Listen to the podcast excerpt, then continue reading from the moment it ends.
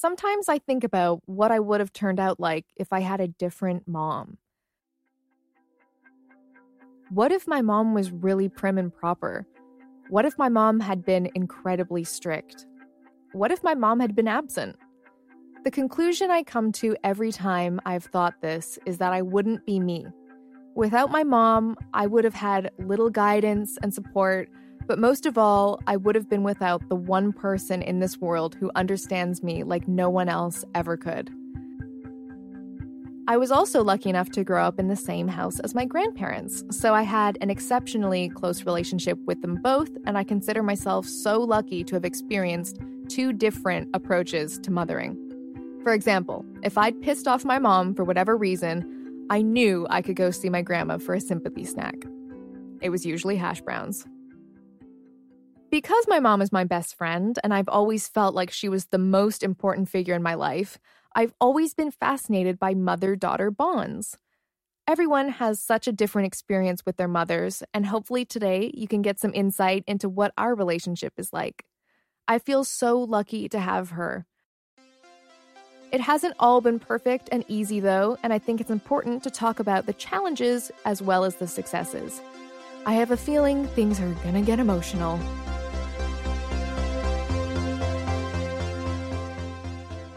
So last year, my mom wrote me a letter, which actually made it inside my book. And it was a letter addressed to me, and it was all about her feelings. And the first time I read the letter, she emailed it to me, and I remember crying when I read it because it was just so nice. And I couldn't imagine how much thought she put into it. Obviously, I know my mom loves us very much, but to actually receive a letter is really special, and I was really excited to put it in the book. Today, I want to repay her and read a letter to her. Dear Mom, or is it Mum now that I've lived in England for so long? You're the best person I know. You're incredibly intricate and hard to get to know, but we both know that's because your horoscope sign is a Cancer. Hard outer crab shell, soft and sensitive on the inside. Sometimes I wish you found it easier to be open with people right off the bat but I also selfishly like knowing that I'm one of the few people you've let into your world. I've always wanted to do my best to please you, impress you, and make you proud. And now that I've grown up and have lived on my own for the best part of a decade, I often think back to everything you did for us. And as I clock up the years, I become more and more aware of how difficult that must have been. Despite probably being at your breaking point stress wise, you never let us see it. You always seemed in control, and you always made us feel like everything would work out. You cocooned us from the realities of adult life and let us go on in our own little carefree childhood version of life. You gave us the most important gift a parent could give a supporting, happy, and laid back start to life, and for that, I will be eternally grateful. On a lighter side note, I'm most impressed by the fact that you managed to make us dinner every night despite being the worst cook ever. Who cares if we have chicken quesadillas six times a week, eh? You're genuinely hilarious, Mom. And besides that, you're always up for a laugh. You go into situations with your game face on and always try to tackle things with a positive outlook. That's been really helpful for me to learn, and now I try my best to do the same. Fast forward to the beginning of my career, and you were there. You read every comment, watch every video, and tune into every project I'm working on. I don't think you'll ever know how much that means to me or how much confidence it's given me. You've given me so much, so many life lessons, so many great experiences, and so much love. How could I ever repay you? Nothing would even come close to matching it. Love, Furby. Okay, bye.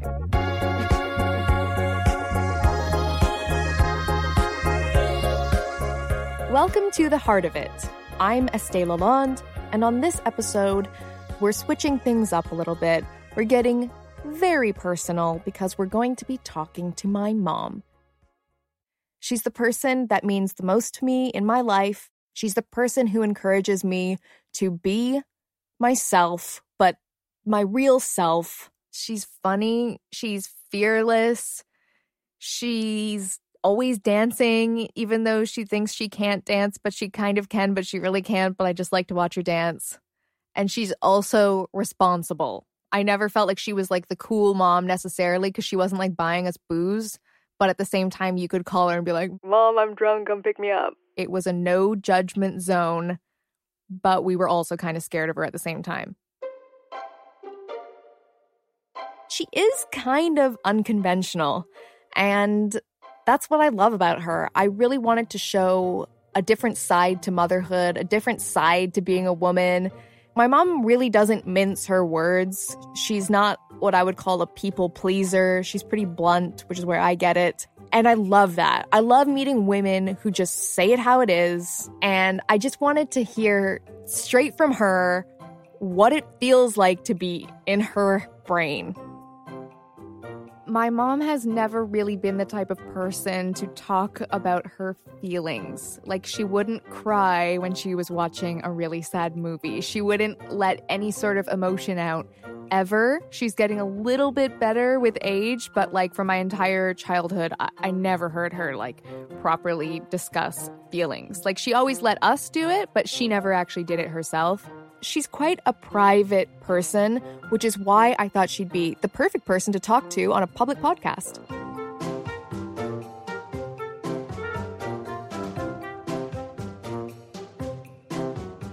I'm aware that I have a really unique relationship with my mom. We're really open and always have been. And I get that not everyone has that kind of a relationship with their mom. So I thought it would be quite an interesting show for you guys to see what it's actually like on the inside of this kind of relationship. I'm sure everyone out there listening has that woman in their life that they can go to, they can talk to about anything. And for me, that person happens to be my mom. Ring, ring, ring. I know at this point in time, my mom is absolutely frantic. When it came to the actual record, we did it through Skype and I told her like, "Mom, you don't need to like do your hair, your makeup or anything. It's not a video, it's just audio." But lo and behold, her little face popped up on the Skype window and there she was, sitting in her office chair, all done up, perfect hair, perfect makeup, ready for a phone interview. Mother? Hey. Can you hear me? Not really. Why not? It seems like it's coming through the phone, not the computer. Okay, hang on. Oh, wait a second. I I didn't have my headphones in. Anyways, um, you ready? I am superdy duperdy ready. Well, where can we begin? You were born in Canada. Yeah, I was born in Canada. My father worked on the pipeline, and uh, my parents traveled sort of across Canada. And so each, my brother and sister and I, were born in a different city. But eventually, I think by the time I was about four or five, we moved to Waterloo, and that's where we've lived ever since, or I have for sure. One thing I've always found really interesting about you, Mom, is that you're nothing like the rest of our relatives.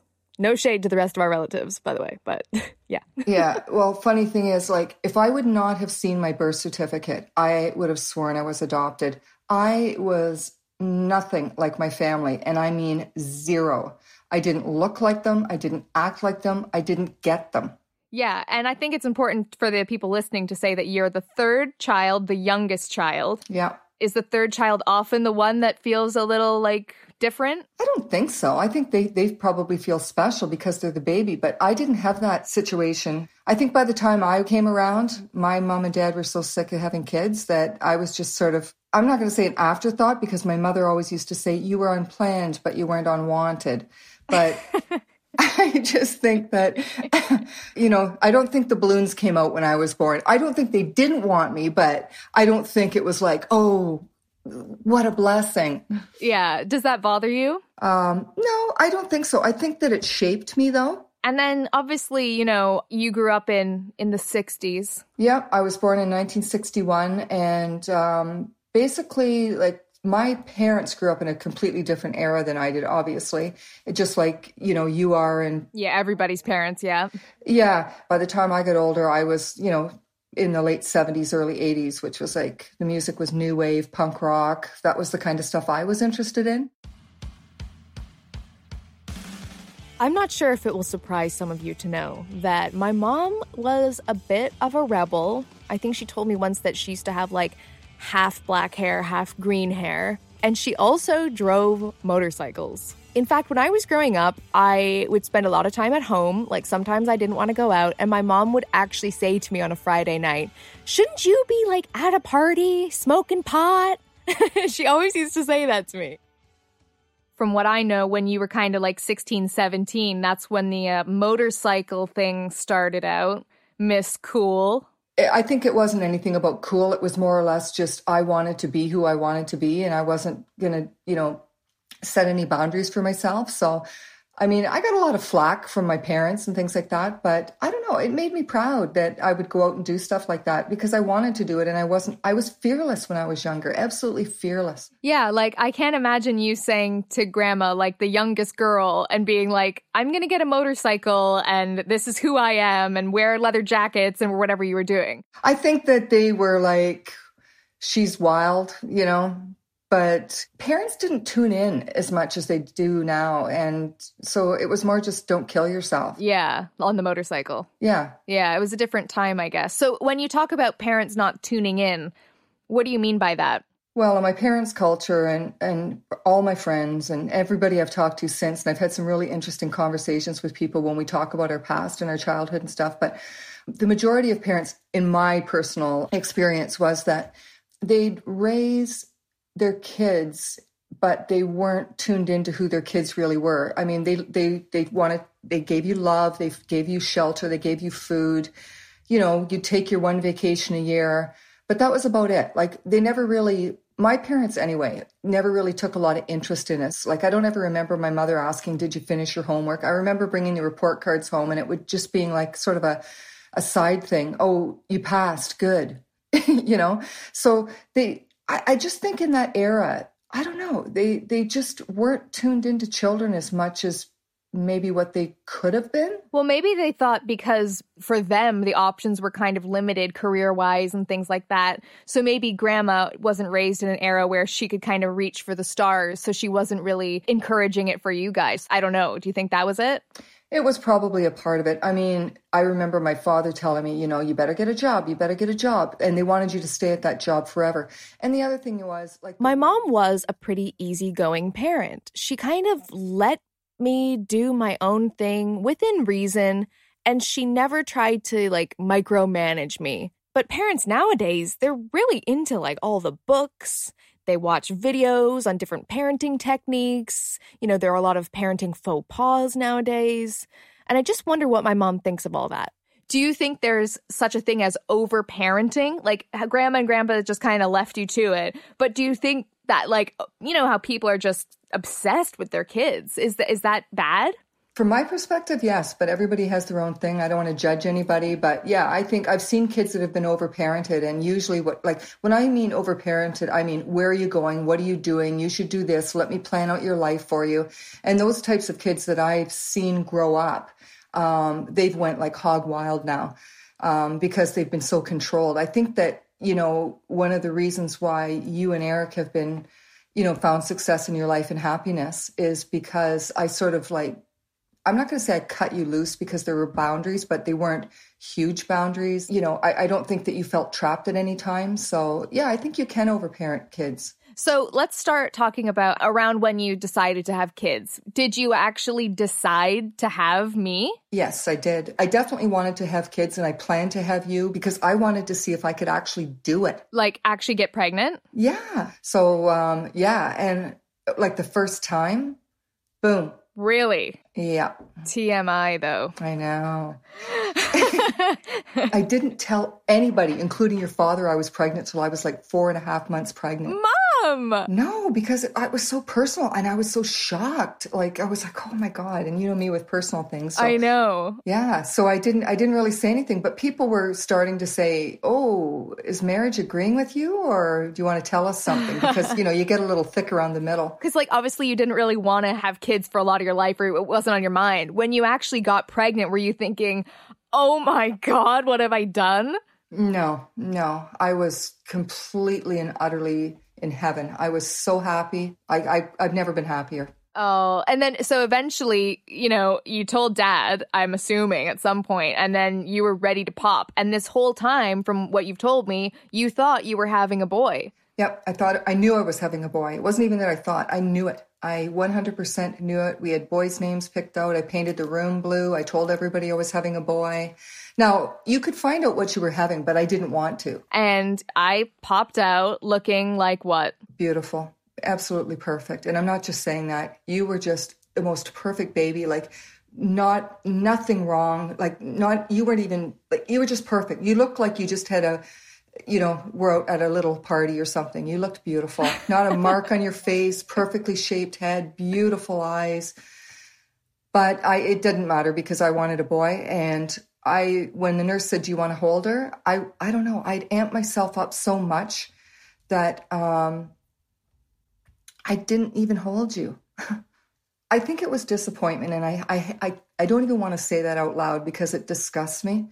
But um, yeah, I think I was disappointed because I was so sure it was going to be a boy, and I, I just I couldn't believe it. I just, you know, I guess when you amp yourself up for something, I mean, it's ridiculous. I'll probably be hate for this, but I don't know. I just it was it was the stupidest thing I've ever ever done is think that way. So then she handed you to your dad and he held you and he was so happy and, and just over the moon about it. And then they took you down to the nursery and then somehow they wheeled me into some room. And then a couple hours later, they brought you back in a little bassinet and I looked just glanced over at you, you know, to see to see you. And it was just like, oh, I can't even explain it. I've never loved anything more than at that moment. It was just incredible. And you were just so dang cute.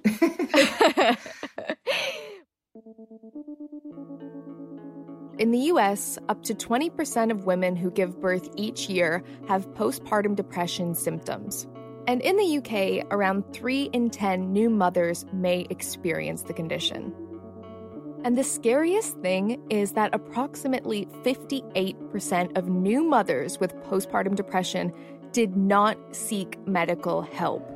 This was often due to them not understanding the condition or fearing the consequences of reporting the problem.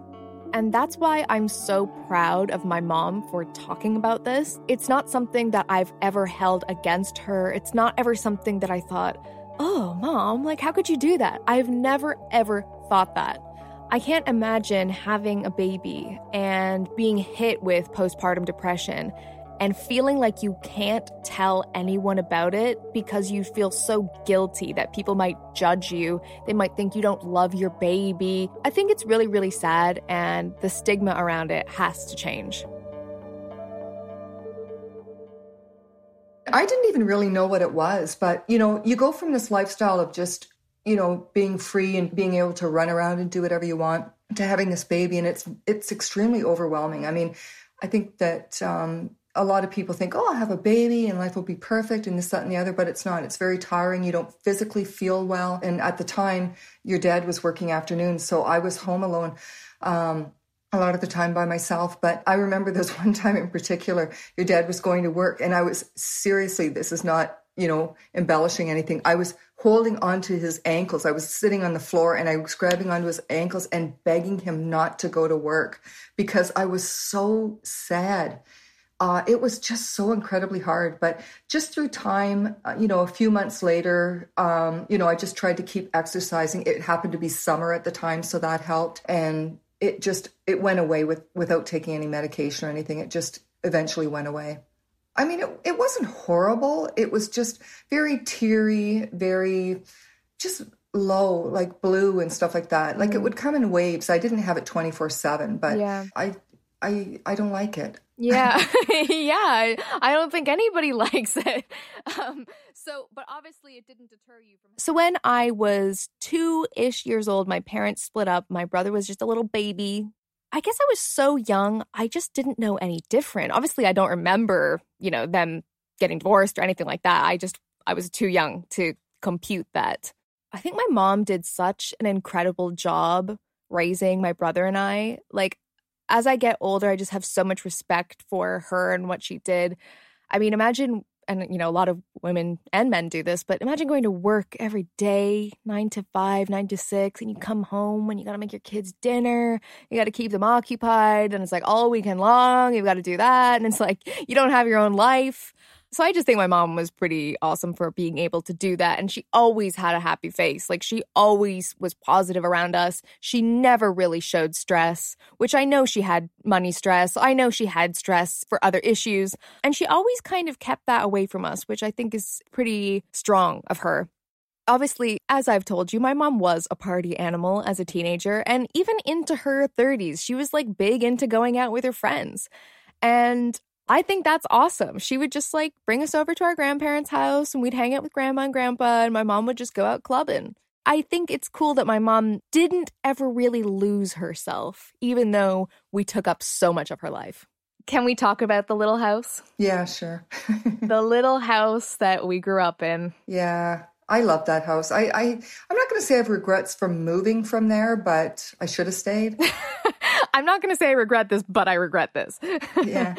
yeah. I mean, the house was so amazing. It was literally like a dollhouse in suburbia. Yeah. It was just a nice little house. It was easy to take care of. It was affordable. It was close to everything. And it had a little forest in the backyard with a little deck. And it, it was absolutely perfect for us. I think we were happy there. Oh my God. It was literally the perfect house. And like, whenever I think back to being a kid, all the memories are in that house, eh? I know. And, you know, it's funny because when I decided to move, um, I remember packing up everything and the moving van going away and I was locking the door behind me and I turned around and I looked at that house and it was just so hard to walk away from that. Yeah, cuz you're really saying goodbye to us growing up and your 30s and Yeah, it, it's never about the things, is it? It's always about what happened there. Yeah, totally. I mean, it's not like we could just move back there tomorrow and relive all that. Yeah, and probably if I did, I'd be like, "Wow, this is like a closet."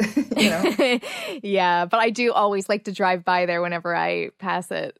Okay, so let's go back to me. What was I like? Because, like, I know what I was like. First of all, this is a good question. Do you feel like I'm the same as my YouTube persona? Um, I think you're close to it for sure. I mean, you're you're always happy. Like from the time that you were born, you were smiling. Like when you were like one, two, three months old, you were always smiling. I think even if you were sad, you were always smiling you know you'd you'd be crying at one point and then we'd be talking about something and then you'd laugh hysterically. Like you you never really were down for long long periods of time. So you're you're pretty happy. You were always interesting. I do feel like i'm always smiling on the outside but i do obviously have depression issues and things like that. So do you. And i would say that you're always pretty much smiling as well. So i wonder if it's a bit of a mask for that yeah, I mean, who isn't depressed? Let's face it. I mean, everybody's got their ups and downs, and I mean, there's clinical depression, but you always looked happy. And I think you always, a lot of times, you were happy. But yeah, you're very similar to your YouTube um, persona. My mom has always been a pillar of strength in my life. And I remember when I was telling her about my teenage anxiety, her reaction was kind of just like, deal with it. Like, you know, get over it kind of thing because she had never experienced it before. She was always so sure of herself. But ironically, later in her life, my mom started suffering with anxiety herself. So I want to talk a little bit about the anxiety thing because that's something that you and I talk a lot about. Yeah, once you have a panic attack or anxiety, that's a whole new ballgame. That actually shaped my whole life. I've never been the same since I've had it. So I had my first anxiety attack the first year I was in high school and I was walking down the hall and I had a really crazy anxiety attack and I was like sitting in the corner of the hallway of high school like terrified, right? But I I breathed through it and that was that. And I told you and that was when you were kind of like, "Oh, get over it" kind of thing. And that's when I learned to kind of self-soothe throughout throughout my entire high school years. It didn't even sink in what you were saying to me. I know, but like even 10 years ago, nobody talked about it. Well, who knew what? I didn't even know what it was. I would just think it's that roller coaster feeling that you get every once in a while. And oh, okay, yeah, anxiety, yeah, right. You know, anxious about going to the dentist or or whatever. I wasn't. I wasn't thinking full blown anxiety. So, do you want to talk about the first time you experienced a panic attack? The first time I had a panic attack, I was in the car with you. You must have been visiting or something. And I think we were going to the mall or something to pick up a couple little things. Yeah. And I was just, I remember my phone beeped. It was a text from my boyfriend at the time. And I just had this feeling that just whooshed over me. It was just the most incredibly scary feeling. Just, just fear. I mean, I explain it like just as if the Grim Reaper was grabbing you by the ankles and dragging into hell. It was the most scariest, frightening feeling I've ever had in my entire life. I I can't even explain it. It was so scary. And you knew what it was, but I didn't. And I remember just sitting at the side of the car thinking, what the heck? Like this is am I having a heart attack? Am I, you know, what's going on? I think you drove us home and I, I went and laid down right away, hoping to heck this feeling would go away. And then I started to think maybe this is something serious. I didn't know if it was an anxiety attack. And I think I said, Do you want to go to the hospital? And I think you said yes, which was really shocking for me. We were sitting in the waiting room and you were in the chair and I was filling out the forms for you. And I said, Mom, can you sign this form? And I looked at your hand and it was like a claw. You like couldn't move your hands. And I was like, What the hell? I thought you were having a stroke and you looked so pale. Like I've never seen you look so pale. And then next thing you know, I was looking in your eyes and like no one was there, like no one was upstairs. And then I, all of a sudden, your head flopped backwards. You're laughing, but it was fucking scary. and I was like, oh my God, oh my God. And I was screaming to the nurse, something's happening to my mom. I think she's having a stroke. She's having a seizure. I didn't know what was happening. And all these doctors who were walking past, nobody cared. The nurse didn't care. And I eventually ran across the room and grabbed this guy by the like shoulders and I said, My mom is having a stroke. And then eventually he came over and he looked at you and he was so nonchalant. I remember being so mad. And uh, he shone the flashlight in your eyes and he put you in a wheelchair and wheeled you down the hall. And I was like, What is happening? Eventually you came around and he said, You just stopped breathing. Yeah. So, moral of the story is anxiety is real, right? It's real. It's scary. I hope nobody else gets it. It it's it's life changing. It's one of those things that just it never leaves you. Like always in the back of your mind, you're thinking, I hope that never happens again. There is like a post anxiety attack fear, isn't there? And I remember you were so scared afterwards of getting another one. Yeah, they call it the fear of the fear a lot of times that's the problem. You almost bring it on yourself because you're constantly thinking of the fear. Yeah. Like I went from, honestly, it completely changed who I was. I went from feeling fearless most of my life, like traveling wherever, doing whatever I wanted, switching jobs, you know, meeting people I didn't know, you know, doing whatever I wanted to do, like completely fearless, never thinking about it twice to second guessing every single thing I do in my life. And as a matter of fact, not even doing a lot of things that I want to do in my life because of it. Yeah. From my point of view, the worst thing that anxiety attack did to you was strip your confidence. Yeah. And then you try to get it back but it doesn't come back because in the back of your mind you're thinking i still have this. Yeah that's a really good point. And i think it is important just to talk about the weight thing because that's a huge source of my anxiety and uh, my body image issues that you obviously have as well. So what's the deal? Like honestly it's why my mom has always struggled with body image and issues with weight. She always has since she was younger. And i think she definitely passed a little bit of that on to me. Sometimes i do wish i grew up in a household where like food was just like a normal part of life and it wasn't this like big thing that took over. But I think everyone has body image issues, and she never ever made me feel bad about myself. I think more than anything, it's just she gave me the obsession with it. I think it's because, well, first of all, I think I passed a lot of it on to you because I always had a thing with being overweight. I was always 15, 20 pounds overweight. And every single one of my friends and everybody I knew were poker thin. I mean, they were, they were waifs. Even though nobody really said anything about it, I hated it. I just hated it. So, you know, then of course, when you're growing up and you're, you know, a little bit chubby, you know, I'm on your case about it, you know, stay, don't eat that or this, that, or the other. And so I pushed all of that onto you for no reason because you were beautiful, like you were perfect. And I hope you break that with your child, like if you ever have kids, because it's not it's not good. It's not good. And even today, like I can't. I think there is a special relationship there between a mom and a daughter And of course, being a daughter, I'm going to pick up some of her complexes. And I know that my mom was picked up complexes from her mom. And it, it is a weird cycle. I don't know if there's ever an end to that cycle. I think, you know, with each generation, you try not to screw up your kid as much as your parents screwed you up, right? So I'm going to try to, if I have a kid, try to teach them a bit of a more healthy outlook on food. But every parent tries, and seems like every parent kind of screws up.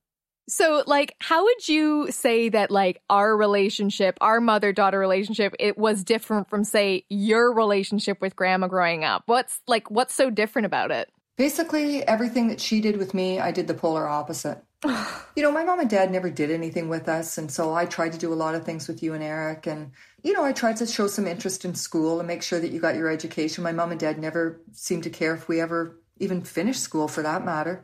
And I think that that was to to my detriment because I pushed that on you. You know, you have to have an education, you have to get a degree, and you know, pushed you to a point where maybe that wasn't something you wanted to do, and that was okay. But I never made it okay. You know. Mm, but I mean, I never thought of it that way. I always thought I had a choice. Yeah, I guess so. But um... when my mom decided to move into a home with my grandparents, they were a lot younger. They were a lot more physically able to do things. Uh, my grandpa has since passed away, but my grandma is in her like late 80s now, and she's beginning to find it more and more difficult to do things. For instance, yesterday she was too scared to answer the door when the air conditioner man came to fix the air conditioner. So it's not easy living with old people, and I say that lovingly. My mom and I have actually spoken about this, and my mom has said to me, Don't worry, Estee, I am never going to put you through this. I will never ask you to take care of me. When I'm too old to take care of myself, I'm putting myself in a home. She's like, I'd never, ever want you to go through this. I'm going to say it's challenging. I, I think that to watch somebody age, because my mother's in her 80s and her health is failing, it really does emotionally take you down because you you see yourself in it. You you you see I'm next. And, you know, everywhere we go, it's like being in slow motion, you know, like getting in the car, going shopping. I mean, if we're just going to get a few groceries, it's like a two hour outing. Like, I, don't get me wrong. I appreciate my mother. I love her to death and I'd do anything for her as she has done anything for us when we were growing up. But I'm going to say I don't recommend it if you're single because really you just live for taking care of your your parent. Yeah, it really has become your life. I mean, no one can say that you haven't done a lot for as we call them the G units. yeah. I mean, I, and I don't regret doing it, but I think that it's taking away from my life in ways that I, I can't do anything. Like, even if I go out for the night, like my mother will call me and ask me what time I'm coming home and things like that. And, and I, I just find, you know, it can be depressing. Yeah, and you probably feel really trapped. I do feel trapped. In your I, own home. I do. I do feel trapped in my own home. I feel an obligation to it because I live here and she lives right next door. And, um, you know, she's self sufficient in a lot of ways and stuff, but she relies on me for a lot of things. And it's really hard. It's, it's really, really hard to watch your parents get older. You can never prepare yourself for it. It's sad you don't even know who these people are anymore because they're not who they were. It's really interesting because, like, you talk about how your whole beginning of your life, you were trying to be the opposite of grandma and gramps. Like, you wanted to be free, you wanted to be a rebel, you wanted to be this and that. And now you're at the stage where you have morphed into grandma's BFF. Not by choice. Not by choice, let me tell you.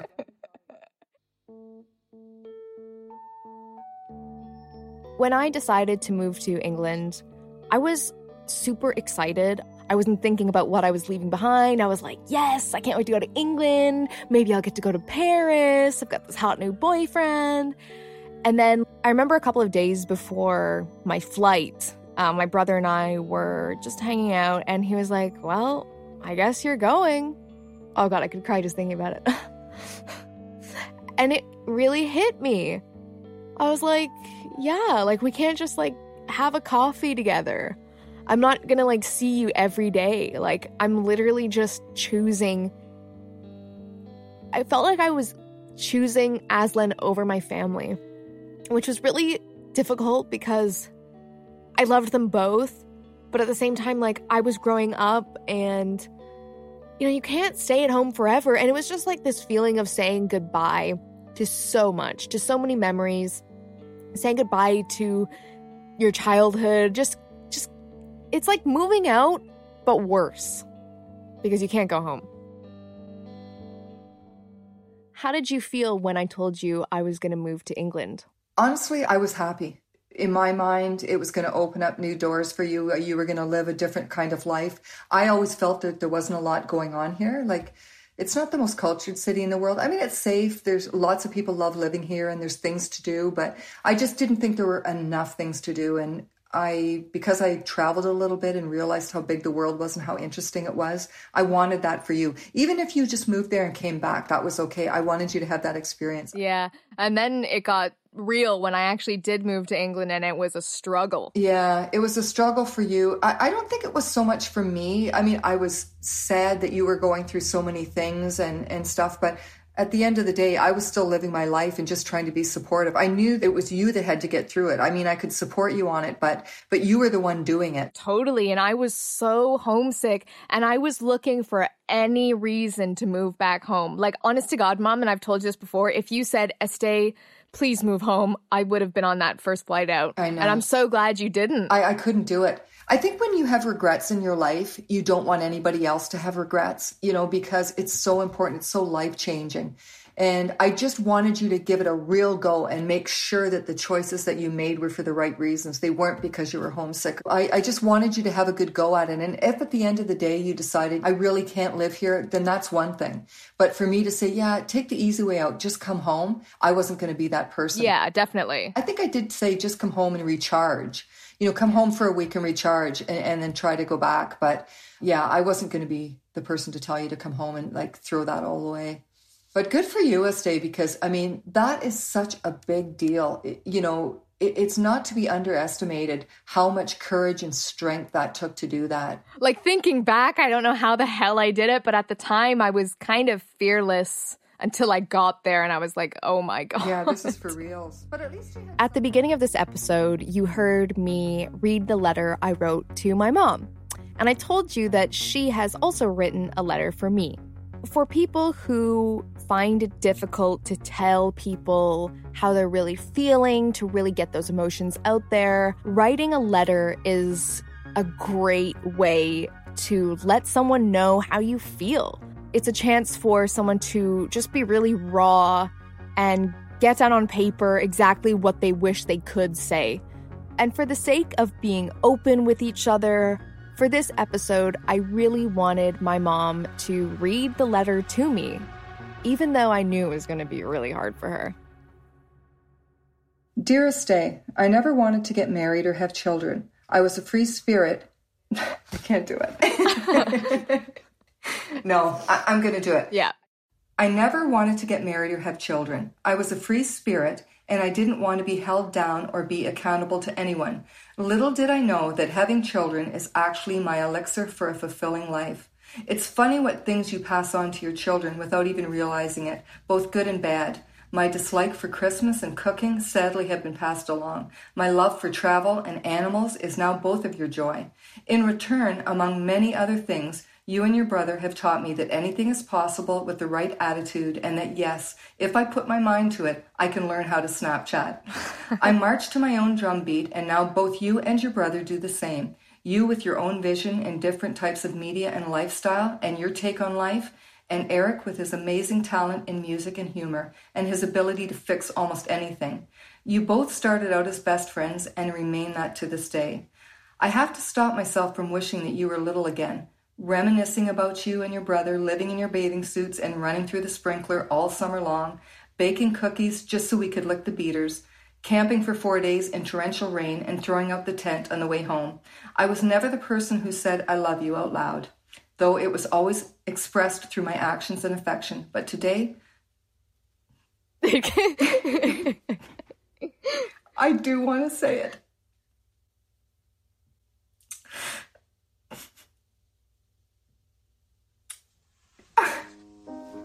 I love you, Estee and Eric.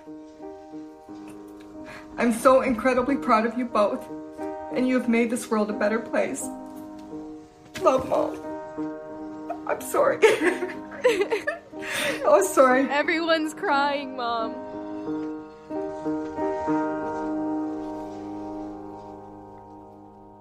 So I forced my mom on my podcast. I made her feel super uncomfortable, only to ask her if she could read one of the most emotionally charged letters she's ever written.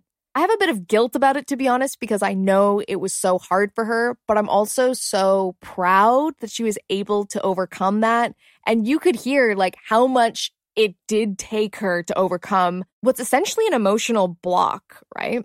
For like most of my childhood, she really did bottle all of her emotions and sitting silently in the studio, just like listening to her spill her heart out I just wanted to scream, like, stop, stop. Like, we don't have to do this, mom. We don't have to do this right now. Because you never want someone you love to go through something that's really hard. But actually doing that was probably so good for her and so freeing. I just think it's awesome. And I'm glad I have it on recording forever. I think both of us realize that we need to get better at communicating. And I'm also learning a lot about how a relationship changes between, you know, when you're a kid and when you get older and the way you see your mother. It's really interesting to see the dynamic shift. And I guess I just learned that it's good to do things that scare you. This episode was kind of scary for both of us for different reasons. And because I'm so close to this episode and this topic, it's really difficult for me to gauge this. I mean, I would love to know who your main person is. Who would you write a letter to? And I hope I have inspired you to write a letter to that person. If you do, let me know how it goes, and let me know if you find it as difficult as we did. And the last thing I want to say, more than anything, is Mom, I love you too. This episode was brought to you by the team at Radio Wolfgang. It was hosted by me, Estee Lalonde, and it featured my mom, Kelly. Yay, go mom! Give my mom lots of love. It was executive produced by Harry Watson. The assistant producer was Holly Aquilina, edited by Eli Block, and the producer was Natalia Rodriguez.